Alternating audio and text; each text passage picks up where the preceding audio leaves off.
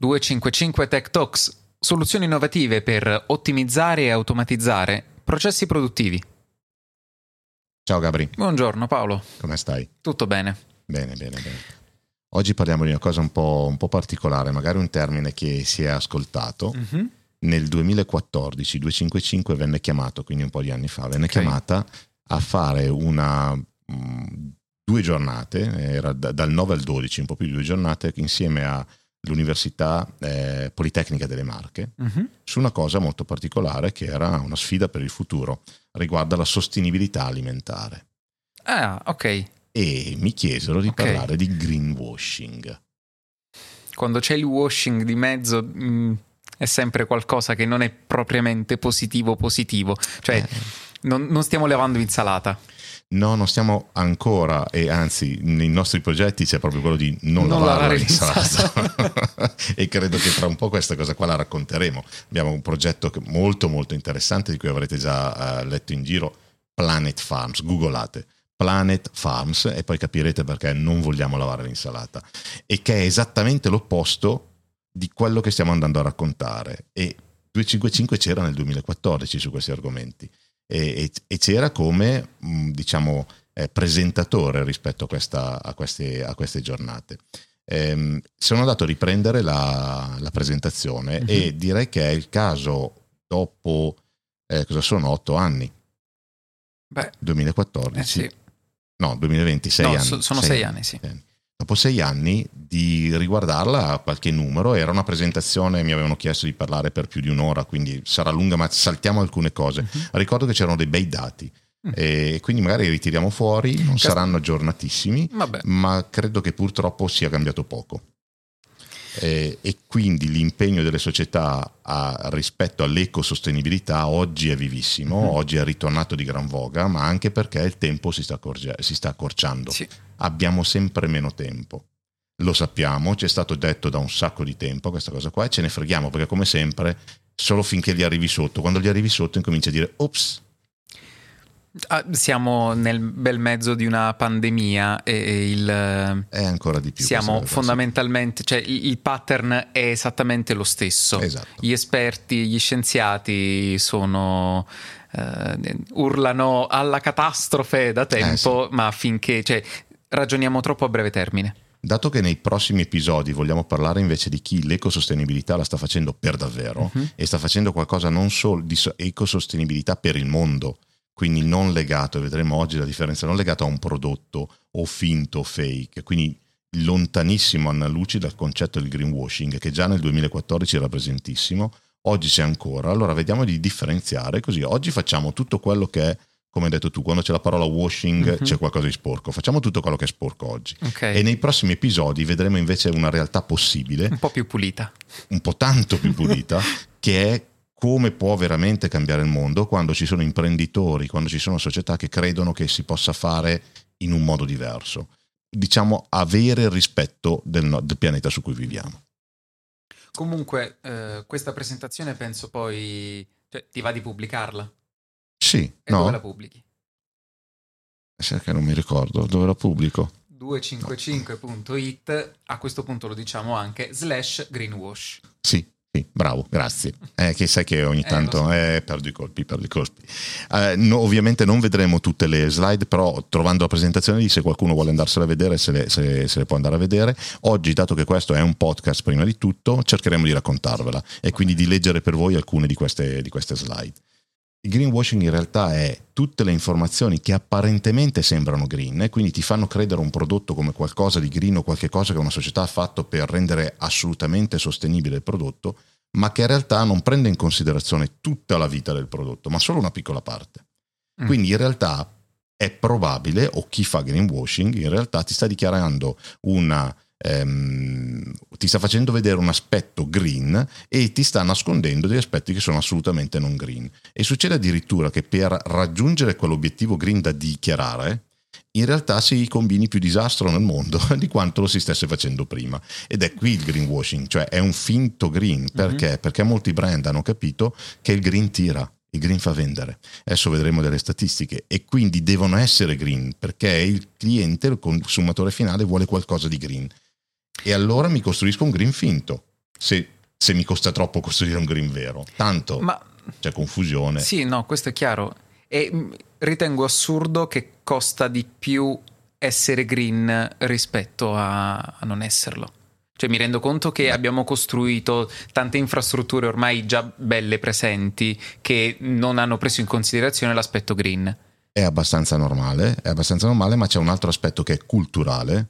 Proprio cool, io sì. l'avevo chiamato cool come insomma caldo nel senso di bello, insomma figo, sì, sì. culturale nel senso che ehm, è il progetto dall'inizio che deve, deve nascere eco. Okay. Se non nasce dall'inizio, l'adattamento di un processo di produzione potrebbe invece avere un impatto così forte da non essere conveniente a livello eh, di sostenibilità. Uh-huh. Se invece inizi a pensarci dall'inizio del progetto, allora sì, vedremo anche alcuni esempi proprio pratici, in maniera tale da chiarire con, okay. con alcuni esempi queste cose qua. Partiamo con dei dati Vai. veloci, oggi, oggi, andiamo di pillole di dati. Eh, era il 1986 quando uh-huh. un signore si accorse che venivano lavate troppi asciugamani negli alberghi okay. e allora gli, gli venne l'idea semplicemente di mettere un cartello e di dire ascoltate fatemi lavare solo quelle che sono sporche, altrimenti devo lavare tutte è il cartello che oggi si vede in quasi tutti gli alberghi, Save Our Planet, no? e poi bla bla bla bla, butta per terra o butta da qualche parte quelli che vuoi che lavi, quelli che vuoi che non lavo, lasciali lì. Eh, questa, questa cosa qui, questa semplice idea portò a un risparmio incredibile di acqua. Fino ad oggi una cosa è stata progettata per essere gettata via una volta terminata. Adesso incomincia un attimino a cambiare questo, questo aspetto e il buttato via è way, no? Buttato via, ma dov'è il way? Cioè, cosa vuol dire buttarlo via? Perché in realtà non è che scompare. Certo, Quella cosa lì si trasforma, si trasforma in un qualcosa che sono rifiuti, rifiuti di che tipo? E ecco aprirsi il mondo di tutto quello che può essere l'approccio di progettazione rispetto a un nuovo oggetto. Quindi se io incomincio all'inizio a pensare a un oggetto che si trasforma nella sua vita, e allora sto riducendo il, la quantità di mh, mm, spreco o comunque di ehm, eh, cose da buttare, da giveaway, no? da, da, buttare Anche via. perché il concetto di scarto è una prerogativa totalmente umana, cioè in natura non esiste lo scarto. No, non esiste, non esiste lo scarto, L'abbiamo però abbi- abbiamo qualcosa che dice che l'entropia aumenta sempre, sì. quindi in realtà okay. in, que- in, quella direzione ci siamo. siamo Hai co- usato la carta siamo, entropia. Eh, siamo costretti, siamo costretti. Eh, ma eh, il passaggio che dobbiamo fare successivo è che quando parliamo di ehm, green, fondamentalmente, le prime cose che ci vengono in mente, se provi a chiedere, sono il solare, l'eolico, il geotermico. Uh-huh. In realtà, ad esempio, abbiamo mh, alcune ehm, realtà attorno a noi che sono assolutamente green per il concetto. Il libraccio è un concetto mm. tipicamente green, quindi il riutilizzo di un oggetto che a questo punto ha nuova vita, mm-hmm. quindi un libro scolastico piuttosto che un libro che in qualche caso andrebbe buttato, che viene portato da qualcuno che lo ritrasforma, gli dà nuova vita. Ecco il pensiero che si diceva prima, no? parte, parte, nel progetto. Quindi certo. già lì eh, c'è, c'è, il primo approccio green, che uno vede il libraccio e dice ah sì, vendita libri usati. Mm. No, no, ma non è, è... molto più di questo effettivamente, cioè in più l'utilizzo del libro è qualcosa, cioè il libro è estremamente sostenibile, a parte che è fatto di carta, quindi... Sì. Um, ma poi può essere utilizzato davvero, non dico un numero infinito di volte, ma tantissime volte perché lo devi guardare, cioè non devi neanche troppo Questo toccare. dal punto di vista culturale apre un'altra parentesi, che è il passaggio tra la proprietà privata e il servizio dal punto di vista marketing in questo momento ci stanno massacrando perché incominciano a esistere più, non esistono più gli oggetti tuoi. Esiste il servizio, il, sì. il Kindle, no? Quindi eh. il libro, le, l'ebook, le libro, sì. l'ebook. Eh, l'ebook è un bellissimo concetto perché tutta la carta non c'è più. Quindi ancora più green se vogliamo del concetto del libraccio. Sì. Ma tu non sei più proprietario di quell'oggetto, non c'è più il, il concetto di libro, sparisce, sparito tu, sparito, hai un usufrutto su qualcosa che puoi leggere e quindi è un libro, ok? Ma non è tuo. Non lo puoi lasciare in eredità ai tuoi figli. No, certo. Il file.epub è nel tuo, caso con la tua nel... mail, con la tua carta Chiaro. di credito svanisce. Uh-huh. e quindi è un concetto completamente diverso. Vedremo sì. dopo alcuni dati anche sulle macchine a noleggio. Sì, il sì. concetto di non avere più un'auto tua di proprietà. Il, questa nuova economia si chiama sharing economy. È una sharing è economy. Una economia della condivisione. Ha un impatto incredibile sulla parte ehm, di sostenibilità. Certo. Ovviamente dopo vedremo come. Ma è un, prima di tutto un passaggio mentale, perché chi rinuncerebbe alla sua auto? L'auto è mia. Io lo farei molto volentieri, però ok è difficile, è un, sì, è un passaggio sì, culturale. culturale. Alcune, alcune, statistiche dicono tra l'altro che i tre quarti dipendenti affermano che vorrebbero lavorare in una società green, uh-huh. quindi davanti alla scelta tra una società che si dichiara green nel caso di greenwashing o che è veramente green in altri casi, eh, i tre quarti sceglieranno la società che si dichiara green o che è green insomma. Ecco perché hai messo quelle piante all'ingresso. Hai visto? Ah, bravo. Ed è questo processo, rispetto a quello che stiamo dicendo, è un processo che coinvolge anche i fornitori. Certo. Un esempio che potete trovare sul, sulla presentazione, ad esempio, è un particolare tipo di trasporto di cui abbiamo parlato nel podcast precedente. Sai quando abbiamo parlato di capo appeso? Ah, sì. Di, abbiamo, che ho detto a un certo punto che c'è qualcuno che si è inventato un capo appeso rovesciato, mm-hmm. no? E, sul binario. Sul okay. binario, eccetera, eccetera. Andate a vedere la sua presentazione perché lo trovate. Noi l'abbiamo usato in, in alcuni impianti, c'è la foto dell'impianto dove l'abbiamo utilizzato, è un trasporto che ha una caratteristica pre, eh, particolare, cioè che 400 metri convogliatori possono essere movimentati da due motori da 2 kW e 2 il che significa un risparmio energetico dell'80%. Wow. Quindi quando 255 ha fatto quella scelta era una scelta di tipo manutentivo perché ha bisogno di po- pochissima manutenzione, anche questo si porta dietro una sostenibilità, si, di energetico perché con 2 kW e 2 io faccio 400 metri convogliatori e se ti ricordi abbiamo detto anche di silenziosità perché essendo un ambiente con delle cassette a movimentare e diverso personale attorno a questo anello, si voleva anche dare un, un ambiente lavorativo, eh, come si può dire, mh, piacevole, sì. piacevole. La domanda Dimmi. che ti faccio è costato di più? Eh, sì, ovviamente sì, un pelino di più rispetto a che cosa? Rispetto alle ruliere.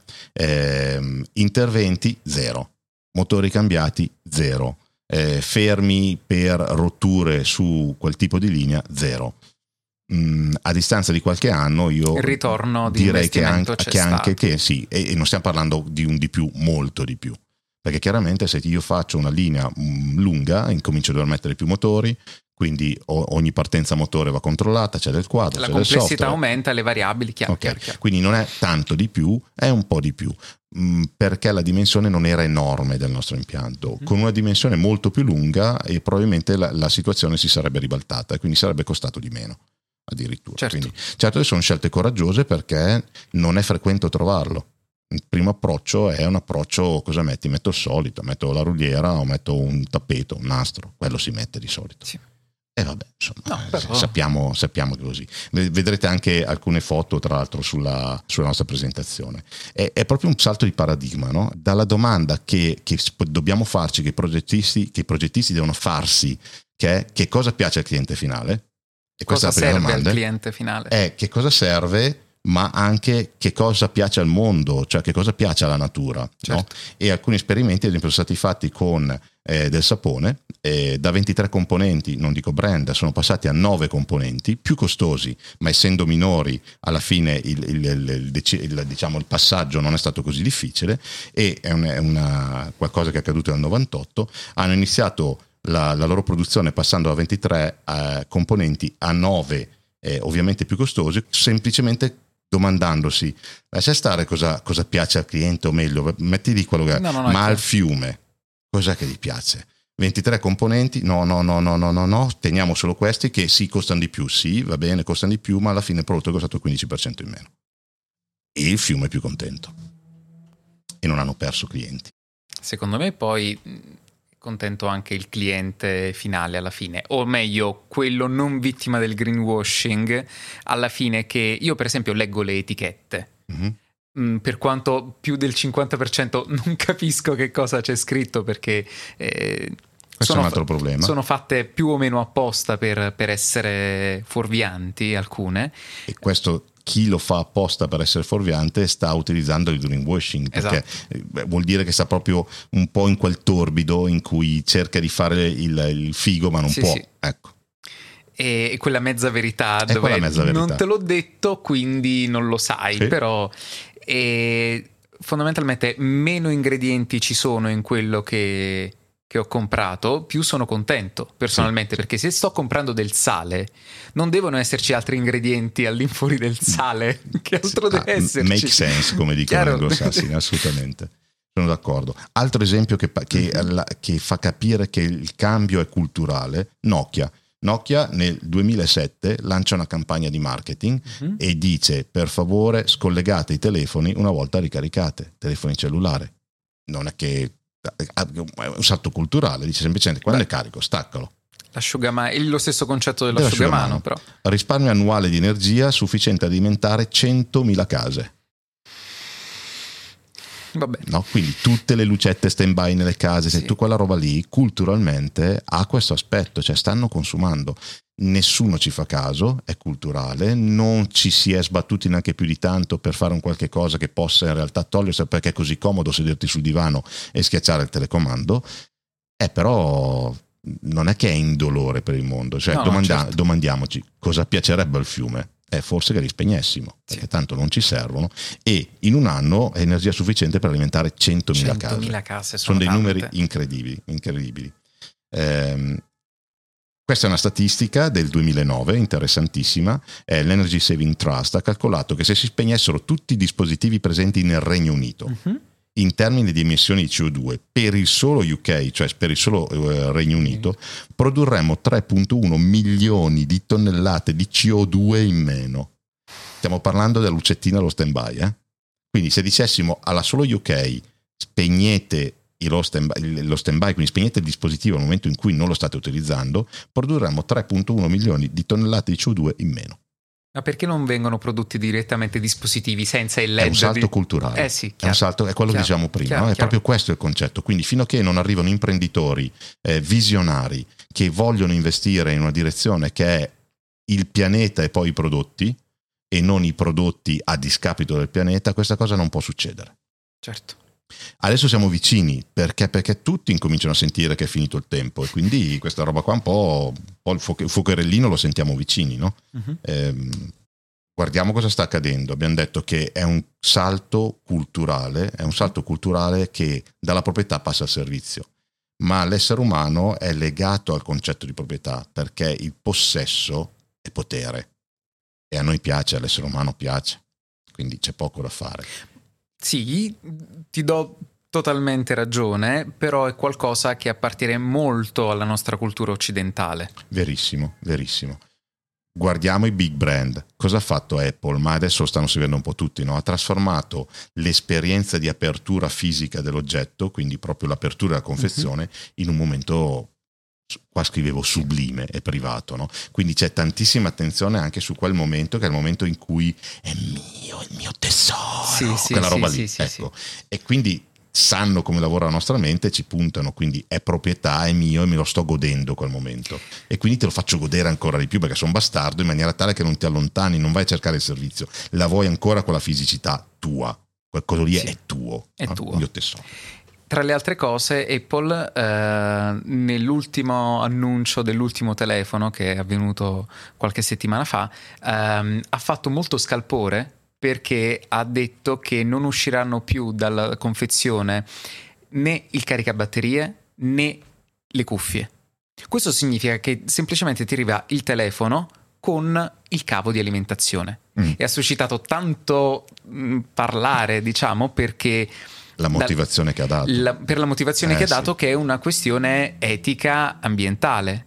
Mm. Giusta. Ed è, non so se chiamarlo greenwashing. Io non voglio avere denunce, quindi non, non lo chiamerei.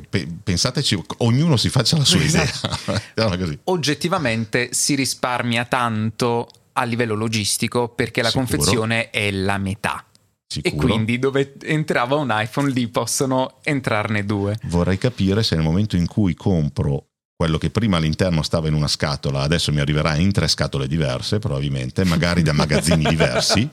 Vorrei capire questa. se il totale è inferiore al totale precedente, perché il concetto del greenwashing è esattamente qua. Io ti faccio vedere che ho risparmiato su quell'oggetto, ma io per usare quell'oggetto devo avere un alimentatore e un cavo. Sai cosa? Dove ti fregano? Mm? Dicono, ma tu già ce l'hai a casa. Non eh, avevi l'altro eh, iPhone? Eh, certo, Bene, eh, allora... Certo. Quindi ognuno sì. si, fa, si, faccia la sua idea, sì, però sì, stiamo parlando proprio di queste cose certo, qua. Chiaro, chiaro. Tant'è che ha suscitato scalpore, perché certo. qualcuno ha detto, oh, stiamo a dire. E il caricatore? Eh, no. Anche perché Come così... lo carico? Devi comprare? Eh ah. sì, il prezzo magari è rimasto pure uguale, però c'è meno roba e quindi sì, parliamo. Chiaro.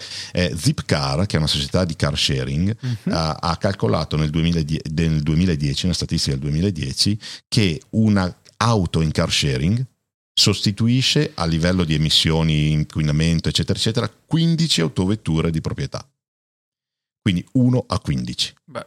Quindi i numeri dovrebbero dire cosa compra fare l'autovettura, cioè, o comunque adesso magari questa è un'esasperazione, ma dare valore molto su questo tipo di servizi dove 1 a 15 è il rapporto di inquinamento rispetto alla solita domanda, no? cosa piace al fiume o piuttosto che Chiaro. cosa piace al mondo.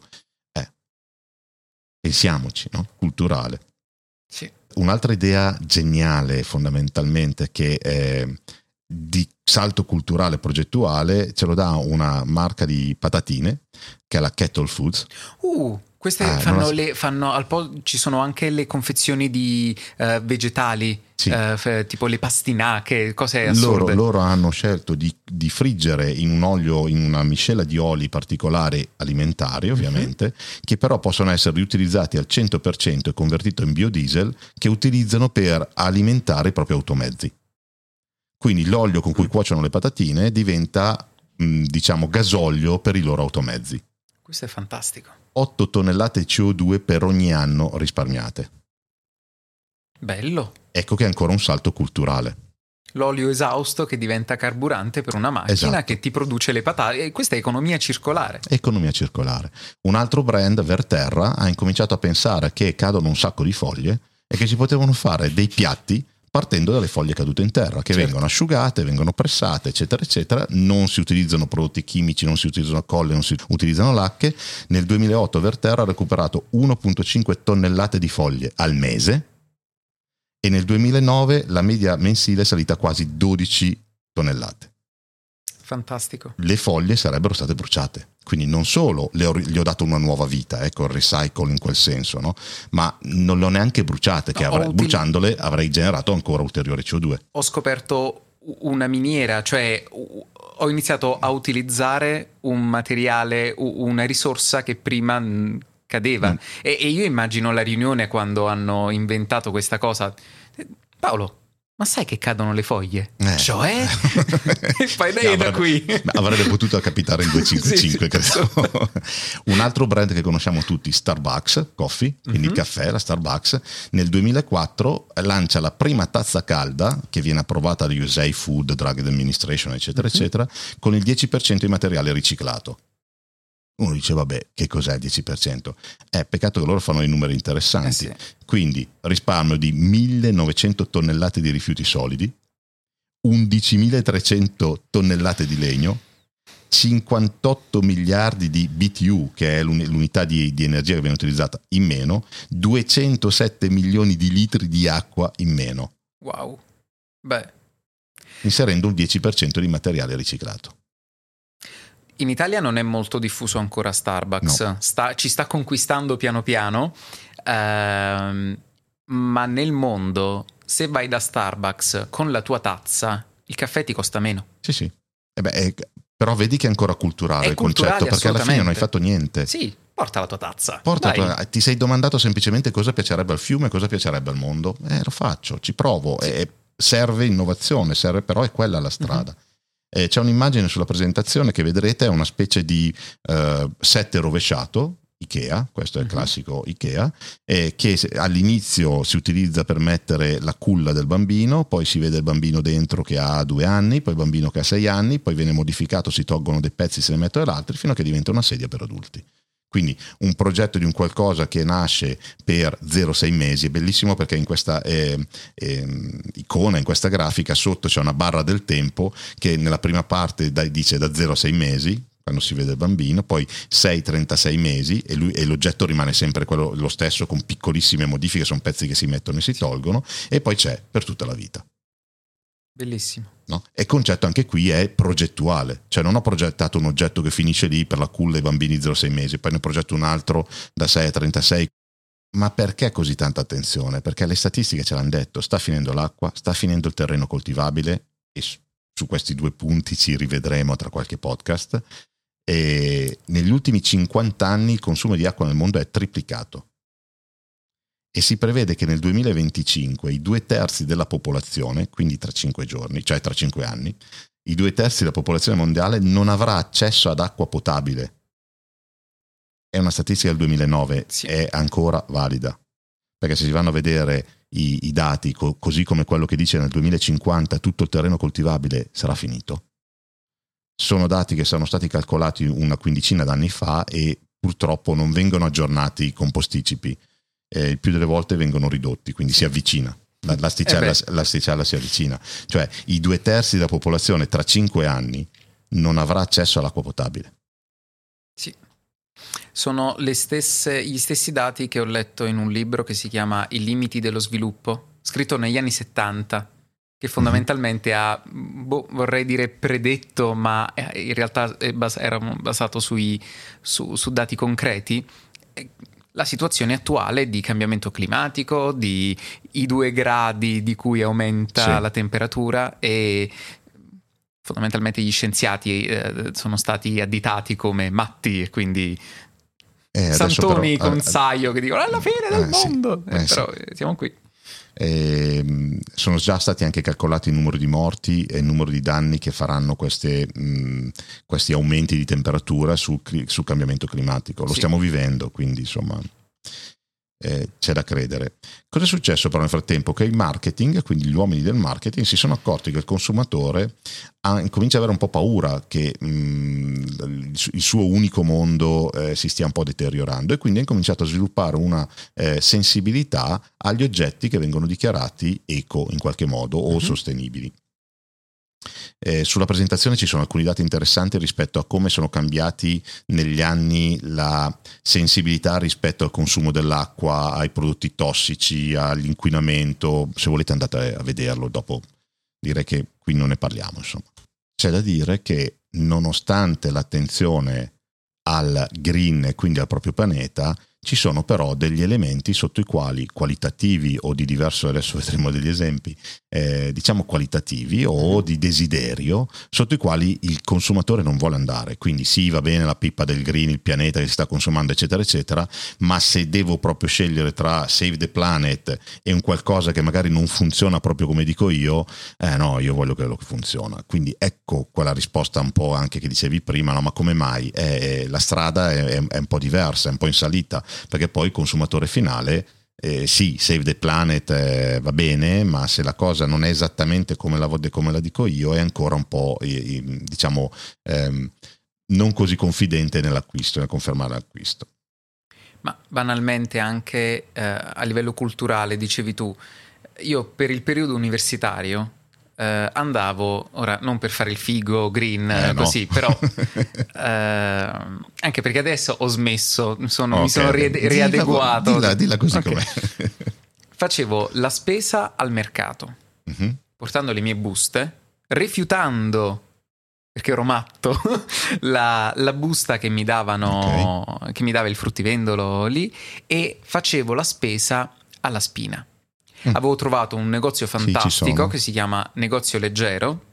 Mm, in Piemonte ne sono pieni, ce n'è anche qualcuno in Lombardia. Mm-hmm. Dove fondamentalmente vai lì con i tuoi barattoli, i tuoi contenitori e compri a peso. Dal, sì, sì, da, dallo spazzolino ai legumi, la verdura, ai, la verdura proprio no, le cose secche, certo. ai saponi, dove restituisci il contenitore e ti dà il contenitore pieno. Anche il vino, sì, sì, sì, sì. Ma allora si stanno diffondendo ultimamente molto, molto velocemente, è sempre una questione culturale. Sì. È sempre una questione Anche culturale. perché è scomodo poi, mi rendo conto, andare in giro con tanti barattoli. Ti devi che... devi volerlo fare, sì. devi attrezzarti. Sì. Il 57% è propenso a fidarsi di una società che si occupa degli aspetti ecologici, quindi comincia a diventare una cosa interessante. Dai.